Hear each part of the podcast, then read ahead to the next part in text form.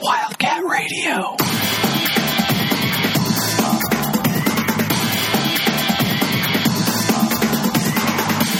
Welcome back, Wildcat Faithful, to the Wildcat Radio podcast. My name is Ronnie Stoffel, and as always, I'm joined by Mr. Adam Green. Adam, how's it going, man? Good, good, and a lot better mood regarding this basketball team than the last time we did a show, that's for sure.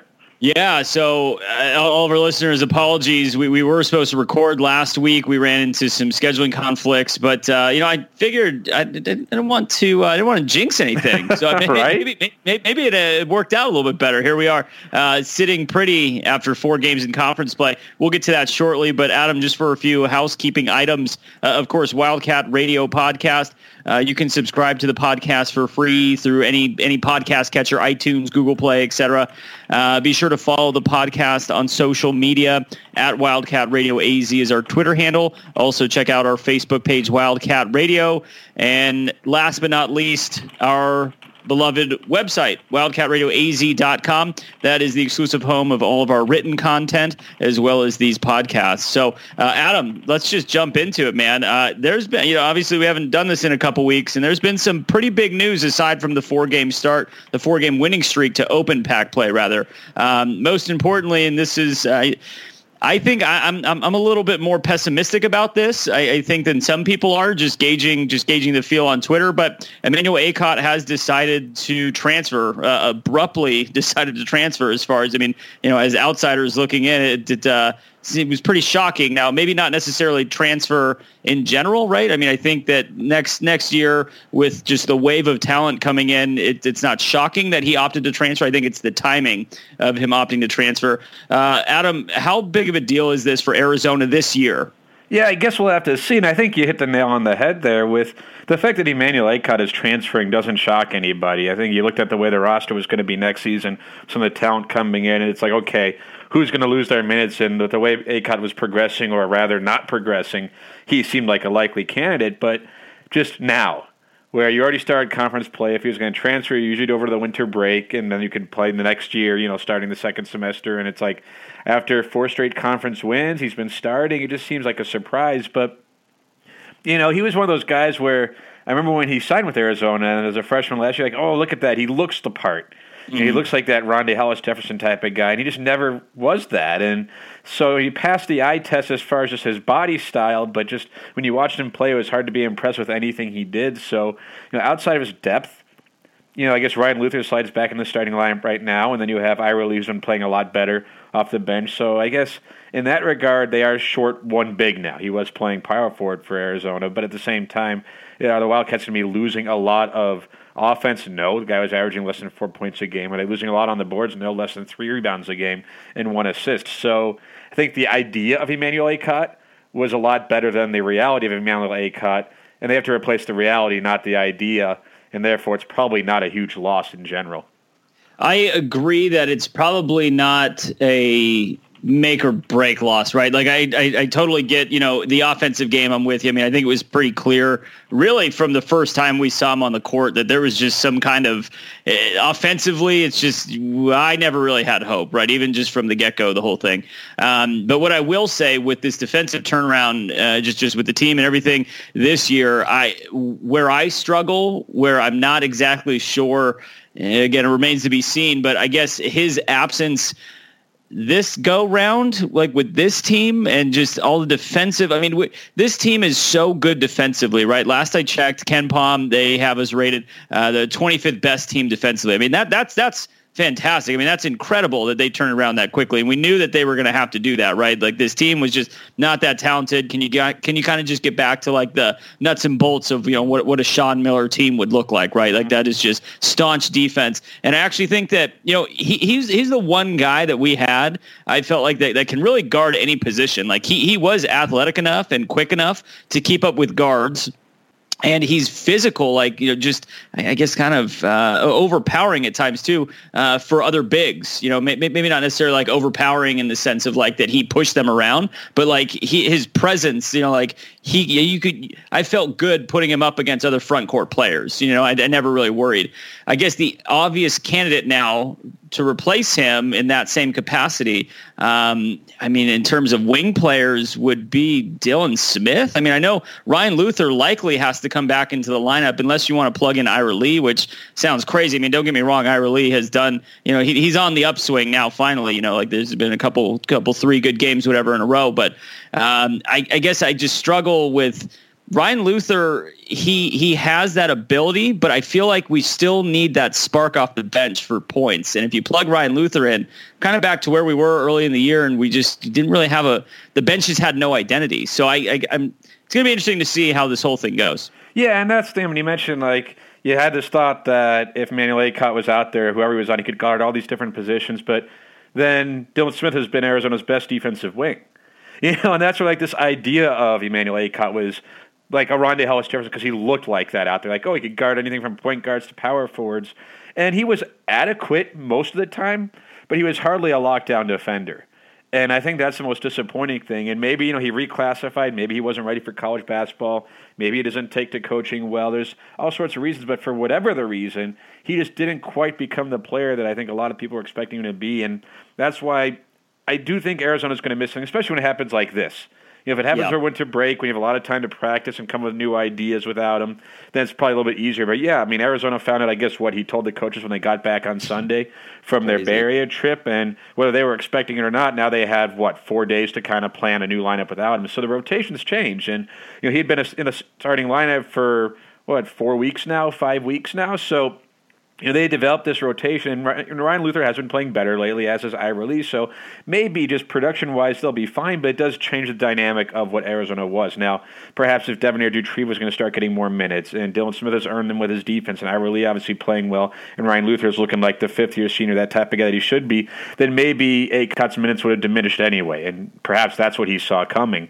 But I just think, other than the suddenness of it, other than the surprise that happened when it did, Emmanuel Acott transferring, isn't going to be the death knell for this team. Isn't going to be the reason why this team doesn't reach its potential, whatever that may be. Yeah, no, I'm I'm I'm, I'm with you there. But it is surprising. It did seem to come out of nowhere. It was it was just poor timing, you know. Seems and, like and I, it, yeah, yeah. So I, I who knows? Too. Uh, who who knows really what happened? And, and, honestly, we'll probably never know. I feel like Sean Miller kind of takes a Bill Belichick approach in terms of like hush hush, keep everything in house, you know. Yeah. And I can respect that. That's fine. And frankly, I don't even know if it really matters because all that really matters is that he's gone, right? Like he's um is if if I, if I understood the report correctly, right? He's going to finish out the classes this year, so like he will still be on campus at U of A, but he's not with the team. So yeah, it just sounds uh, like he quit the team. Yeah, know? it's really weird. It does it's seem really bizarre, weird. and you just hope for the best for him. He's a young kid and he has potential. But yeah, like why do it now? If you're going to transfer, yeah. you know, this year, you do it at the winter break. You don't start the second semester playing because now you just cost himself basically all of next season too, wherever he goes. So, just the timing is so odd. Yeah, it's it's a timing, but but I do get it. I mean, I think that you know obviously Ira Lee is going to command more minutes, especially if he continues playing the way he is. Uh, the minute distribution is going to change a lot too, probably uh, just with Devonaire Doutrive. I mean, you, you see him slowly. I, I, guess I still can't really figure out the pattern of, of his utilization yet. You know, like it's no longer garbage time like at the end of the games. Like uh, Miller is strategically using him in different sets throughout the game. Mm-hmm. I, I, guess I'm just still not really sure. It, it, and may, maybe just kind of testing it out a little bit to see if they can define the role for Devonaire Doutrive. But, uh, but, but I mean, I think I think all of that's foreshadowing, right? Like I think that you know if if if Devonaire Doutrive has to play, Ira Lee has to play, uh, you know, who, who are you going to start taking minutes away from? And you know, also too, I mean, Dylan Smith, right? Uh, even I mean, we'll get into this a little bit, a little bit uh, shortly here. But as far as like Dylan Smith uh, and his offensive game, I just he can drive me nuts sometimes. But I mean, he is still a better shooter than Emmanuel Akot, right? But so uh, there's a little give and take there. Like uh, Emmanuel Akot is a better all-around defender, I would say, just because of the versatility, like we said, like the positionless defender versus Dylan Smith is is you know he's kind of locked in at at the at the wing position. But um, yeah, and anyway, I mean, I think that's probably enough to uh, enough coverage there on the whole Manuel Akot thing. We wish him well. Yeah, you know, obviously with the reclass, I, I think you said it well there. Adam, perhaps he just wasn't ready. He perhaps he just wasn't ready. Maybe he should have stayed one more year. We'll never know. But best of wishes to him, and uh, you know we'll we'll be pulling for you. So, Adam, here we are, sitting at thirteen and four. Who would have thought, right? I mean, I certainly, I, I definitely expected to I definitely expected to take care of business uh, at home. To sweep at home, yeah. I expected that. Uh, the Bay Area, I, I, know Cal is really bad, and they proved to be pretty bad. But I guess just you know, uh, Stanford. It just that that always seems to be a tricky road test for some reason. You know, like um, and really there is no easy road test in Pac play, like no. ever. You know, like there's always some way or another. It seems like we either stumble or it was like way too close of a call. Um, I, I, think let's let's just take like a, a bigger picture at this point, talk about it rather than breaking down each game because now you know the Colorado game, for instance, is two weeks old. So, Adam, uh, sitting at thirteen and four. Um, assuming really no big setbacks from a defensive standpoint with the absence of, uh, or I guess rather the departure of Emmanuel Akot, how do, how do you feel about this team now as, as things are, you know, slowly feels like coming together nicely? Yeah, better than I did a couple of weeks ago before the first homestand. And I don't, I mean, we'll learn a lot more about the team this week or over the next two weeks, really, as they yeah. face the Oregon schools and then the Southern California schools. But, you know, it's huge. It's, greatly important to take care of business at home. Whether say if you win all your home games and split your road games, you'll win the conference. And this year, more than any other, that's probably the case. Mm-hmm. But the way they beat Colorado and the way they beat Utah, very different. You know, Utah they hung on at the end. They kind of pulled away and were able to make it work. Colorado they were up most of the way and then hung on. Stanford was as close as it gets, and there were times in the second half of that game where it looked like they were going to fall apart. And yet, through all the foul trouble, and don't even get me started on the refereeing in that game. Right. It was so ungodly bad. It seemed like I think in the TV guys they said I think MacLean. He's like there was one time where you know uh, Chase Jeter went in for a layup or got bumped, no foul. Then they called a touch foul, and the other guy's like, if you're going to call it on Jeter here, you have to give it to him on the other end. Like what are you right. doing? But Arizona toughed it out and won that road game. And obviously Cal is awful, and Arizona made them look awful. Like it was definitely I think an encouraging last two weeks because mm-hmm. I don't know if Arizona's a great team, but they not only took care of business at home but they did more than that on the road. Like think of ASU for instance; they're two and two in conference right now. Yeah, you know, and they were a team going into conference play that people are saying that might be the class of the Pac-12, and it's only two weeks, it's only four games, but right now Arizona is one of the few that has done everything that they've been asked to do. Mm-hmm. Yeah, no, it, has been a very interesting start. I mean, each of these, I mean, all, all four of these games, they, they were just completely different tempo, completely different feels, you know, yeah. and obviously different opponents, right? Aside from that, but you know, it, it was interesting because you know you're you you, you leave this four game stretch four zero, oh, right? I mean, you, you, you didn't you you didn't break down really. I mean, enough fatally break down in any of these games, right? Uh, Utah had Barefield not fouled out, that could be a different story, oh, but you know a win's a win. So I mean, I'm not going to scoff at that. When so. they fouled him out, when he had four fouls, you know, Miller had Brandon Williams I'm going to say, "Hey, you go at him next time," and got the fifth foul. That's strategy. Mm-hmm. Yeah, yeah, it's good. And see, and it's that type of stuff, right? Especially at home. Like that's where Sean Miller is a good coach, right? And if you're at home, Sean Miller's your coach, and the defense is playing the way they are, I really like our chances to. to I mean, I, I can't see us losing at home, especially now with Oregon. Uh, Oregon Bol Bol is out for the season, right? Not not that he would have been ready for this game anyway, but yeah, it was up in the air. Who knows? You know what his status was. Not now sure we know he's out. Play this week. It's Kenny Wooten's out, right? Maybe, I mean, it, maybe. Yeah. Yeah, so we'll we'll see there. I mean, but um, you know, this to me seems probably like the toughest. I mean, obviously ASU, like that's never easy, right? Um, but and that's at the end of the year. But I mean, as far as I'm concerned, like you know, you look at these. I mean, Washington, Washington is probably the school that's going to give us the hardest time. Like that is a very, uh, very interesting team that they have, and they'll build. And they've obviously built off of off of what they've done last year. But um, I guess you know, kind of getting back and staying on point here. Th- these were four very different games, and they they held serve. I mean, they they did a great job in all four of these games. Uh, you know, Stanford was interesting too, and, and you know what? It's, it's kind of a bummer that Stanford had such a bad non-conference route of the whole thing because I actually really like Stanford. I mean, I think they are extremely talented, but the only way that they're going to get in the postseason or the big dance, anyways, if they if they you know get the at-large bid, right? Like I don't or, or the conference me, tournament, yeah, yeah, yeah. Excuse me, win the conference tournament. They've already got eight losses. That I think disqualifies you from an at-large bid if you're exa- a Pac-12 yes, school. Yeah, exactly. Yes, I, misspoke. Thank you. Yeah, yeah. It, it, like an at-large bid is off the table, right? So they have to win the conference tournament. But um, you know they, they'll come back to Tucson. We will see them again, which is kind of exciting. Um, but yeah, no, it's it's, it's a very interesting feel of this team. And you know what? A couple things we talked about last time we recorded Adam was you know, specifically, you know, Chase Jeter feels good, right? All of that's coming together nicely, and he's progressing just as we'd hoped he would up to this point, right? I mean, um, he is, and I'll have an interesting question for you here in a sec about him. But as far as you know, Brandon Williams, he's becoming uh, much more efficient from the field. Mm-hmm. You know, like we talked about, his shooting percentage is just really bad, you know, those the, through non-conference, and that was going to have to change. Like that is just not sustainable if we want to be successful in conference play against you know more talented teams and and he is he has really fine tuned his efficiency. I feel like over these last four games, which is fantastic. Um, you know, he, he, was five of seven against Cal, right? In 31 minutes, he was four of seven against Stanford. You know, uh, only two of three uh, against Utah, but you know that was uh, you know he he six of eight from the free throw line. So six was, of eight. Yeah. He was strategic. He was attacking. I mean, yeah, there was a lot more to that than just two or three, right? Yeah, he shot f- eight free throw uh, attempts. So uh, and then Colorado. Colorado, he was six of seventeen. That's kind of the old mold, but is if you can tell anything, it seems like there's a bit of a trend here, right? Also, like six assists in that game. So six assists, yes. Yeah. I mean, you know, fourteen and six. That's a great line for him. Uh, you know, Brandon Williams, that's coming together nicely. Justin Coleman, it looks like maybe he dodged a serious injury with that separated shoulder. He looks fine. You know, there was another little scare there. I think it was against Utah where he he, he hit the floor pretty hard and maybe re-aggravated whatever. Uh, you know, Brandon Brandon Williams, nice. Brandon Randolph, you know, kind of uh, he, he is what he off. is. Yeah, he, he can go. He can give you thirty points. I feel like really in any given night, and you need that type of wild card. Honestly, if you're going to be serious about making any sort of run. But let's circle back to Chase Jeter here, right? Chase Jeter. I mean, is it fair to say now with without Bol Bol for the rest of the season, is Chase Jeter the premier big man in the conference? Ooh, that's a good question. Like uh, he might be the most consistent.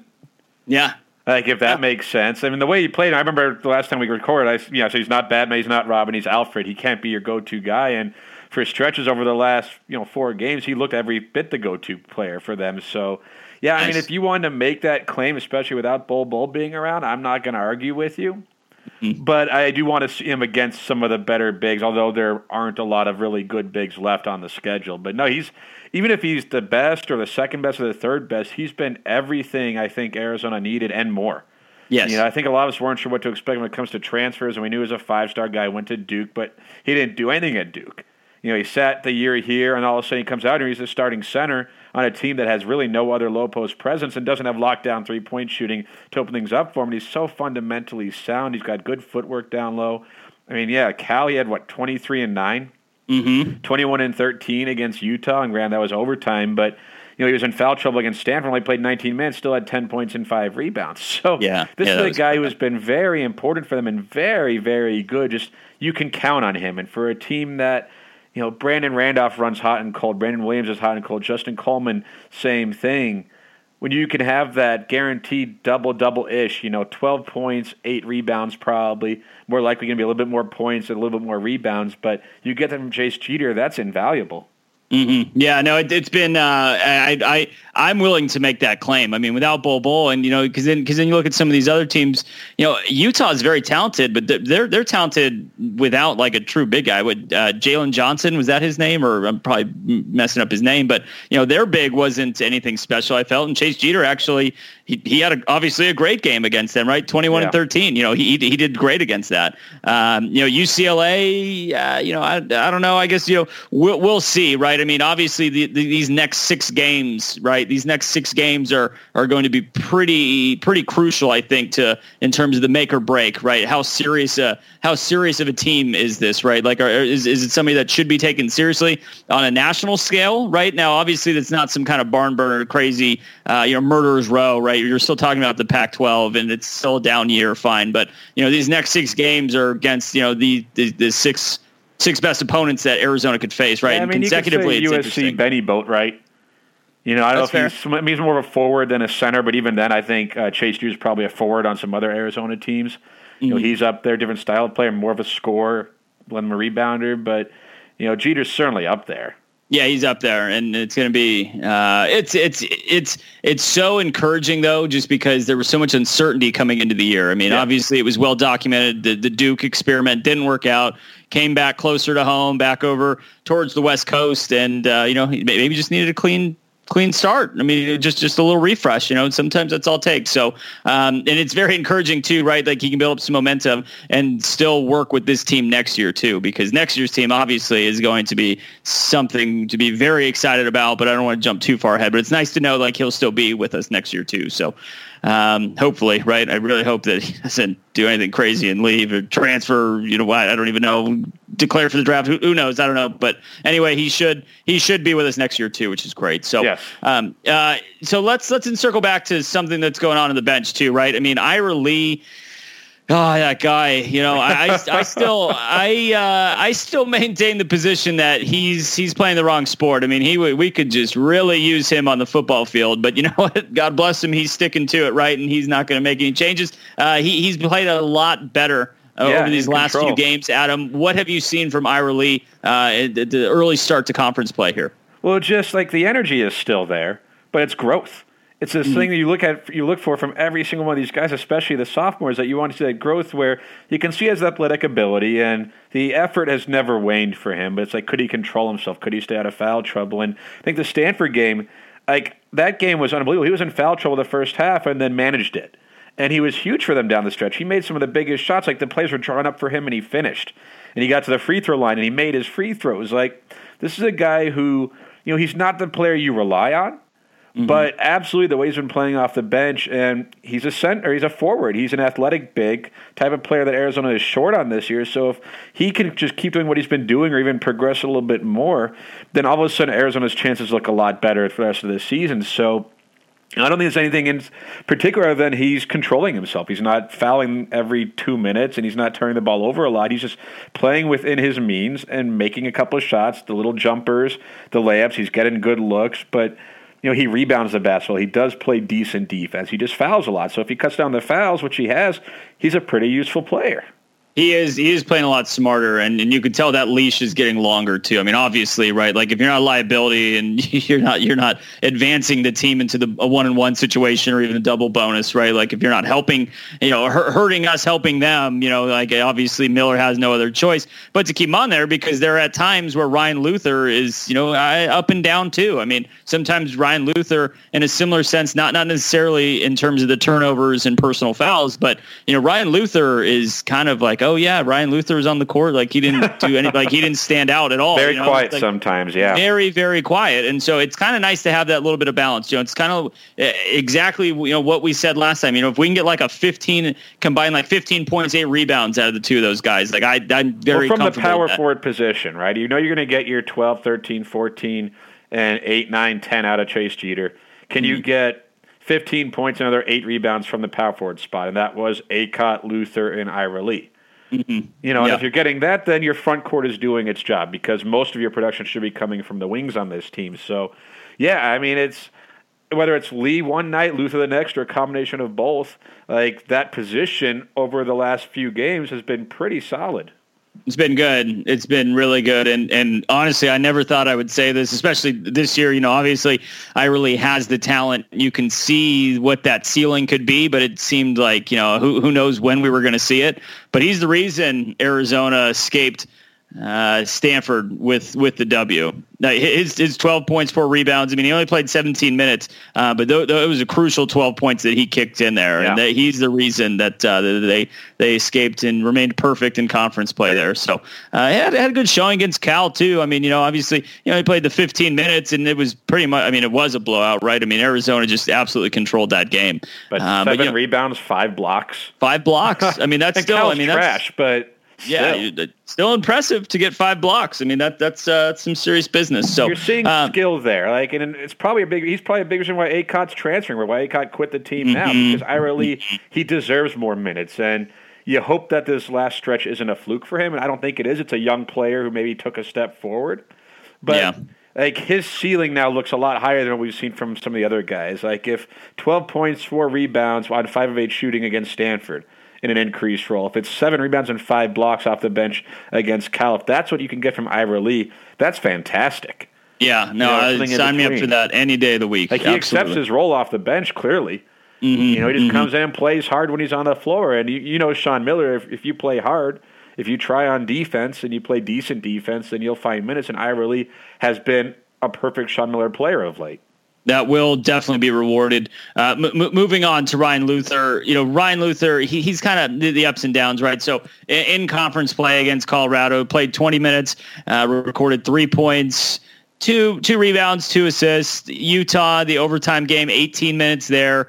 Uh, eight points, really kind of quiet, you know, but I mean, it was still a big eight points, obviously, when you're talking about a one possession game to take that anytime in the Stanford game, you know, he's another big reason that that that Arizona left there with the win. I mean, he had a very good game in that one. Ten points, three rebounds, three assists. Um, he, he's just a really smart player. You know what I mean? And that's what you expect out of a five-year guy, out of your fifth-year senior. That's 100% what he's living up to. Cal, kind of a quiet game. I don't really care. I had 11 yeah. minutes there, but he we didn't really need him there, right? Like, like again, they were in such control that I'm not looking too much into that. But you know, in, in the big moments of the last few games, um, you know, he has he has he has put up a nice stat line. I mean, I don't think there's it's of course you want more, right? You know, like cuz we've seen the flashes uh, where you know he's can shoot lights out, you know, he can be a dominating force down low.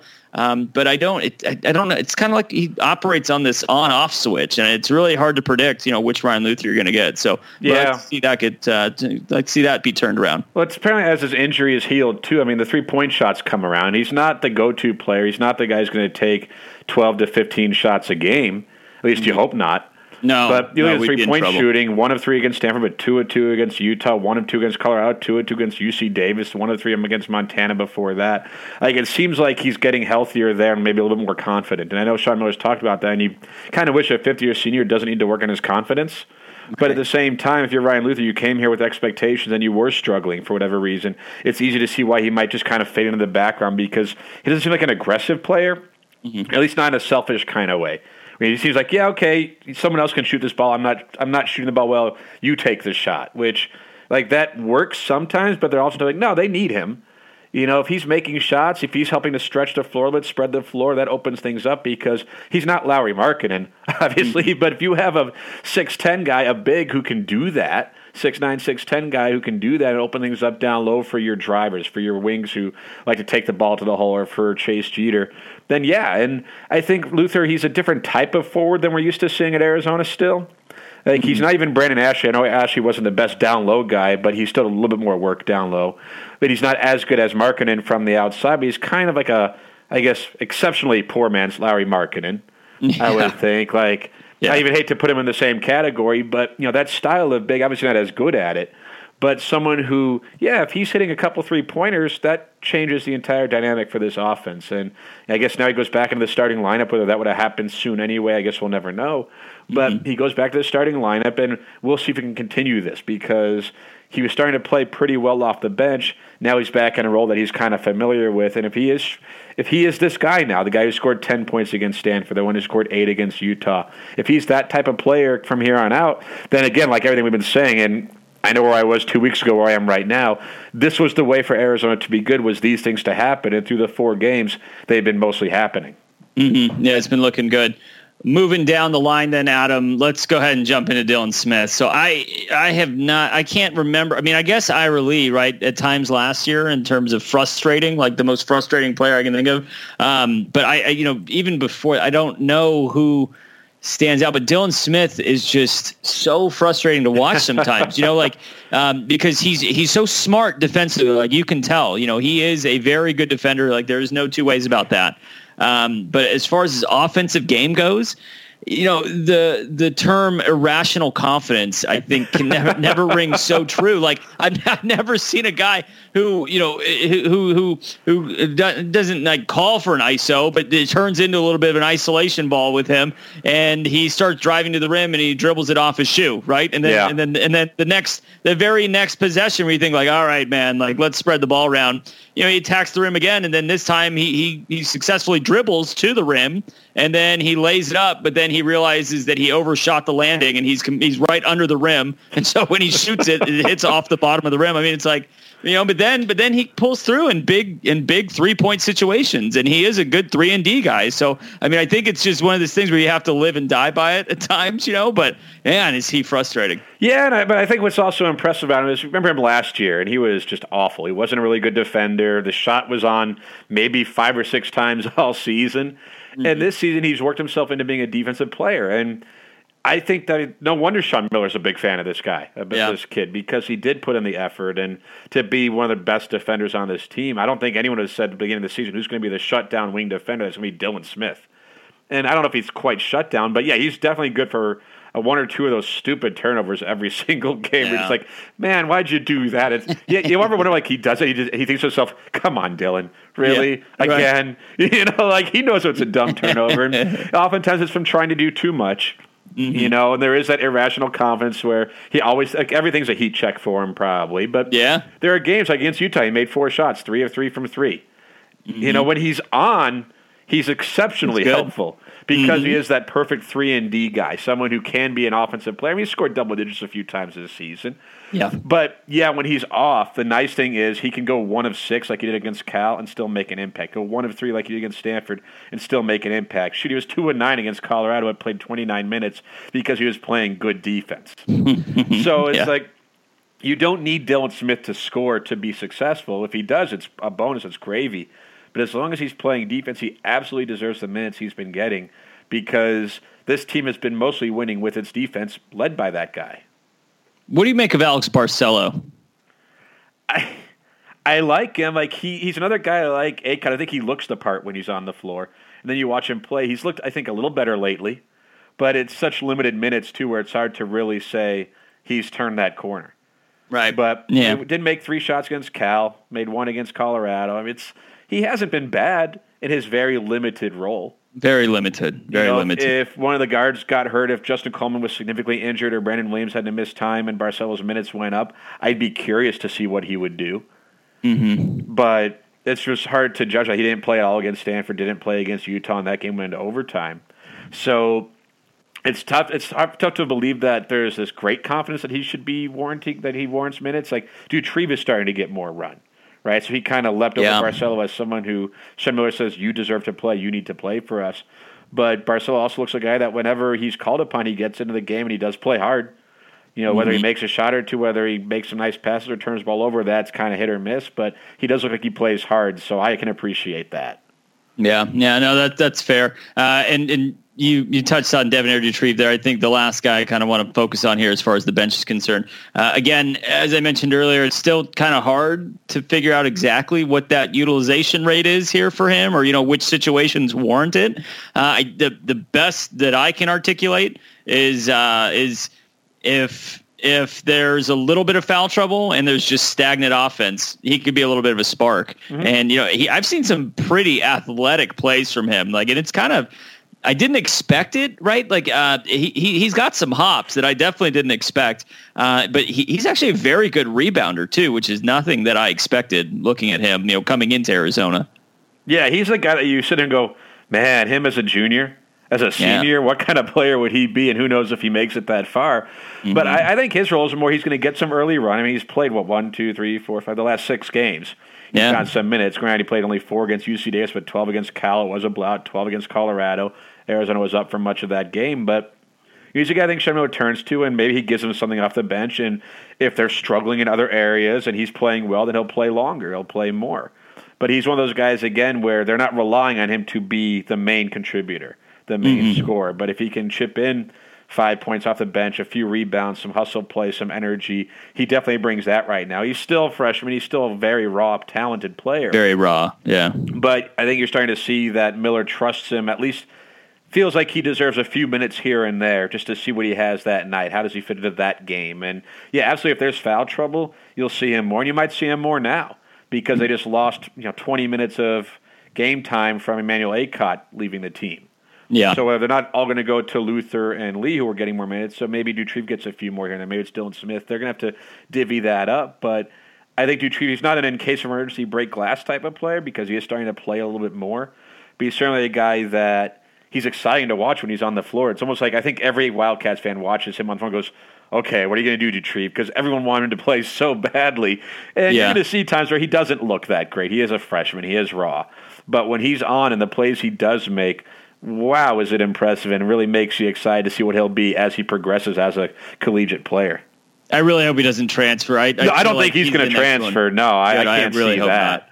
Mm-hmm. Like, Yeah. I just mean like if he plays. I mean, granted, the next year's recruited class, we'll see what it is. And I guess anyone could transfer, But sure. this was the first guy to commit to Sean Miller of this group, and I think I don't know if that means something or if he's going to say, "Oh, you just bring in all these other guys." But if Doutrive's goal isn't to make the NBA after his sophomore season, then I could see no reason why he would want to transfer after this year. Yeah, you know, because obviously he'll play more next year and the year after that probably. So, no, he looks like the type of guy that yeah, he's exciting to watch right now because you don't know what's going to happen. But a year from now, two years from now, three years from now, he looks like the type of player who's going to be really, really good. Yeah, I'm I'm with you 100 percent there, and that's why I really he he's an asset, right? And there's uh, there's some really high upside, and you can see that. All right, Adam. So uh, the Oregon school is coming up uh, this so Thursday, right? Uh, January seventeenth. Uh, recording this the eve of that game on the sixteenth. Uh, by the time you guys listen to this, it will be game day. Uh, and then Oregon State on Saturday. You know, Oregon. I you know, especially if Kenny Wooten doesn't play, not overly concerned about that. I mean, obviously they shouldn't be overlooked, and I like that it's on ESPN, so we'll be getting some national exposure there. Um, but that I mean, always goes well. Yeah, well, yeah. Especially when we go, play right? Oregon, right? Mm, like, yeah, right. yeah. So uh, hopefully it's not overlooked, right? I mean, this is still you know, Dana Altman's still a good coach. There's still some talent there on that roster. Comfortable but, in McKale Center. They've won what, yeah. the last three years down there. Yeah, they. Uh, so what they they well actually they lost what, last they, year, but I think the two years the year the two the year before they won. They ended the home winning streak, didn't they? Yeah, that was uh, where Miller and Tarczewski kind of got went at it.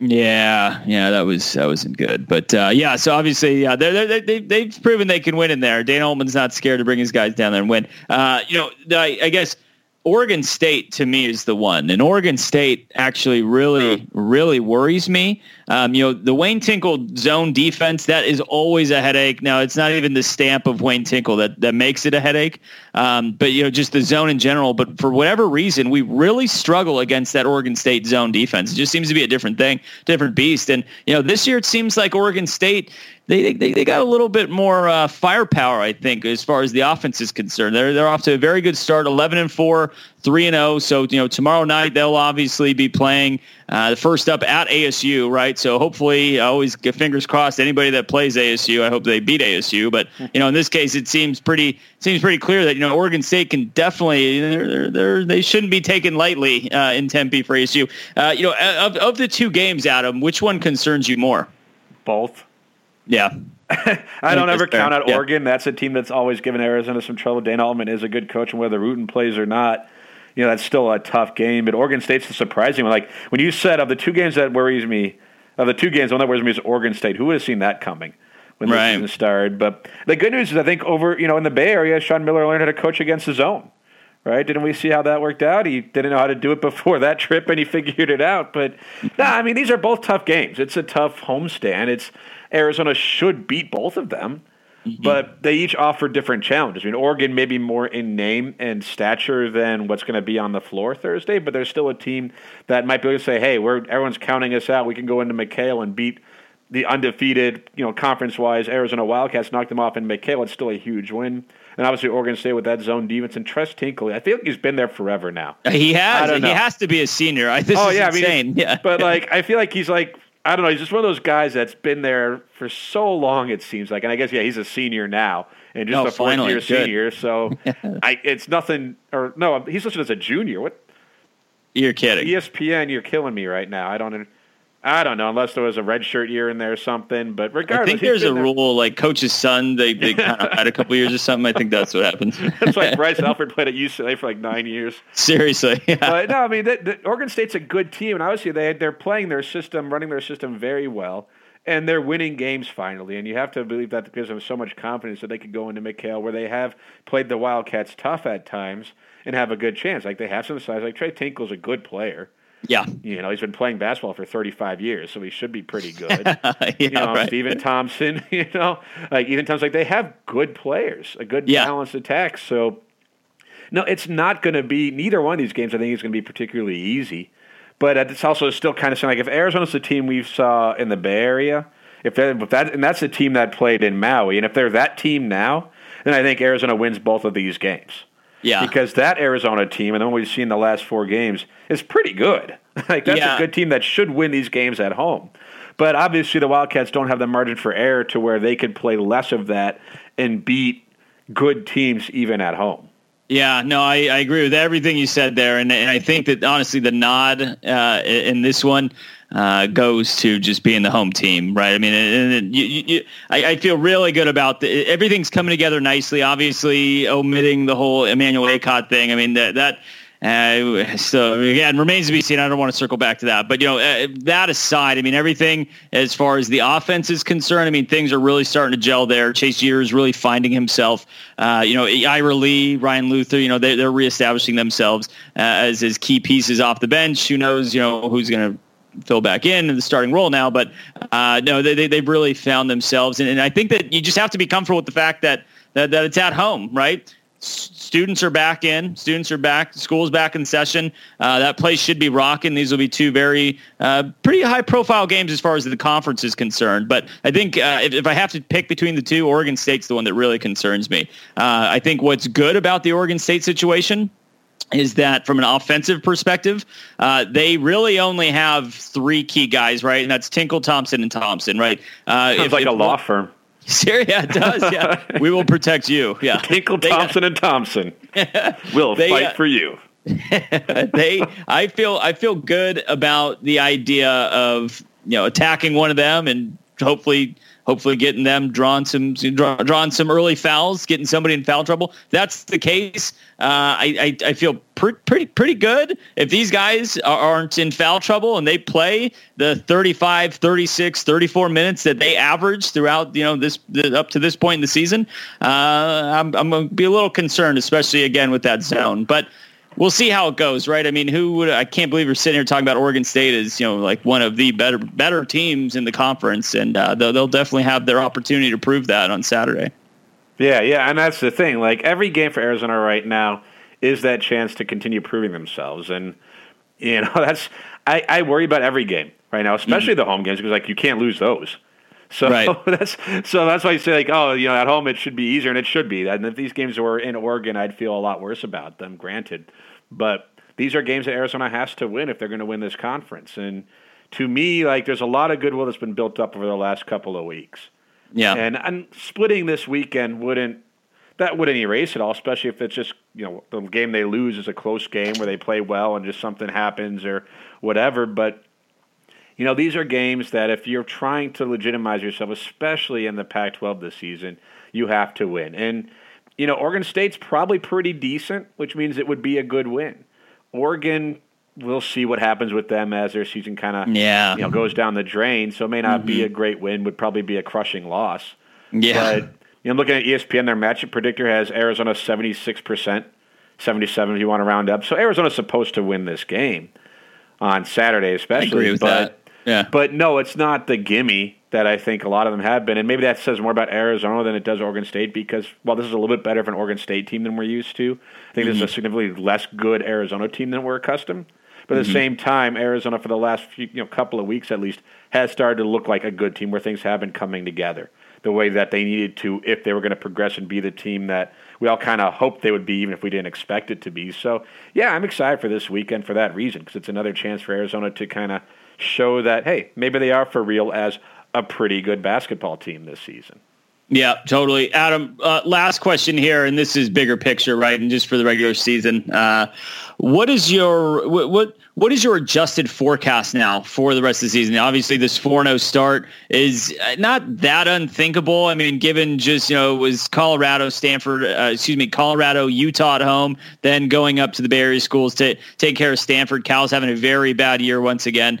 Um, but so the 4-0 start, I don't think is too staggering. Uh, but nonetheless, you know, I, I still, it's kind of crazy to say like they're, they're, they're sitting at 4-0 to start the conference play. Um, what is your adjusted forecast uh, on, on the conference conference record from here on out then? Oh, it's so tough to say right now just because I'm still not quite sold on who Arizona is. Mm-hmm. But I could see, I mean, right now, maybe three losses. Hmm. You know, maybe maybe four. I mean, if you're if if this is the team that we we've seen the last couple of weeks, and the team that again was in Maui, then you know, you, then you win both games this weekend. You probably win the two games in LA the following weekend, right? I mean, I guess maybe you split that. You split against ASU, then you beat Washington because you're at home. Hopefully, and then yeah. maybe you lose to Oregon State or Oregon on the road. At uh, Utah, I don't, I, yeah, yeah, I mean, I, I just don't know. I mean, maybe four. If you if you set the over under at three and a half, you know, I don't know where I'd go. I guess I'd probably right now I'm feeling good. I'd take the under, but you would you could easily convince me on the over. But the sad thing is, like if they lose four games in the Pac-12 and that's it, they might still win the conference and not come anywhere near to making the tournament based on just that. They wouldn't get an at-large bid because of that. You think, huh? So if they're sitting, so let's see. So that would put them. That means they had to. They went fourteen and four, right? So they won. So they went ten and four in the remaining fourteen games. So that so would put 23 them twenty-three and eight. 23 and 8 before getting to the conference tournament. And maybe so let's, win two games there, so we'll say 25 and 9. You don't think that's good for an at-large? No, I, we'll see what the rest of the Pac-12 does. Yeah, but it, it's so bad, and and that's the problem. Like you're going to get your guaranteed one bid, and we have to see what happens to the rest of the country too. Obviously, there have to be enough teams that warrant it. Yeah, but I just have no confidence that the Pac-12 gets an at-large bid based on the fact of how bad the Pac-12 is. Now, maybe Washington plays really well. Like maybe yeah. two teams basically are neck and neck, one and two, just running roughshod over the conference, and the committee say, you know what, they're clearly good enough. You know, the conference yeah. may have been bad, but these are the two best teams from there. They're good basketball teams. We'll get them in. But as of right now, you know, do I buy Oregon State long term? I don't. Do mm-hmm. I trust Washington long term? I can't say I do, and I can't even say I trust Arizona long term in this conference the way it's looked. Yeah. But you know, between those three teams, ASU, UCLA, even USC, if they get Porter back, like I don't know which of these teams I trust, but it certainly seems like at least half the conference that already has either six or eight losses has probably already eliminated themselves from an at-large bid. Yeah, right. You know, and Arizona's already at four themselves, so it's not like they have a lot of room for error. Like someone's going to make it from the Pac-12. I'm just not sure what the at-large bid situation looks like based on just how bad the Pac-12 has looked. I'm with you. I don't. It's know. weird to think that, though. It is. Yeah, I'm I'm with you in that I don't know who's uh, who's good, you know, who's not. Uh, I, I I think that we can say that you know ASU, if if there's anything right, ASU is basically who they were last year again, right? I mean, I'm sorry, like that Kansas win was so good, and once again, I mean, you guys they they just and you, Utah's a good team. I do think Utah's a good team. That that that's something to keep an eye on. But I mean, they're sitting at eight at eight. So I mean, unless they run the table from here, I don't see how they can get an at-large bid. Which obviously, I think it's very unlikely for them to run the table. But uh, yeah, you know, ASU, I just they can't seem to get out of their own way. But um, it makes me happy. That makes me happy. That, that's always one thing to hang your hat on. You know, if if you get down about yourself in our situation of uh, you know we can say say over the next six games we go three and three, right? And we're sitting at seven and three in conference, and you know sixteen and seven. It's not looking too great. Uh, you know, it's ASU. If ASU chokes along the way too, that that's always a little pick me up that I look forward to. Oh so yeah, I mean, if they, they, hopefully they deliver. If they fall apart and out of the tournament after an non-conference championship banner again, then yeah. you know you can feel pretty good about that. But at the same time, we still got to see what Arizona does because yeah, four and zero oh is nice but six and zero oh is better, eight and zero is better, and you start to see that hey, Arizona is Arizona again. Mm-hmm. You know, so if you could couple ASU collapse with Arizona being good, that that would feel great, especially if there's an ASU sweep once again. That would be very sweet. I, I would enjoy that. That'd be good. Uh, and then so yeah, so that that first the, the first leg of those two games uh, at ASU January 31st. Are you going to go to that game, Adam? Don't have my tickets yet, but I plan to. Okay. Gotcha. Cool. All right. Well, we'll obviously record plenty before that. So, uh, you know, once again, Oregon uh, is first up for the weekend games on Thursday. By the time you listen to that, it will be today at uh, 7 p.m. local time, Arizona, uh, down in Tucson on ESPN. And then on Saturday, uh, 5 p.m. local time, Pac-12 network. Uh, all right, everyone. Enjoy the weekend. Enjoy the games. And until next week, bear down.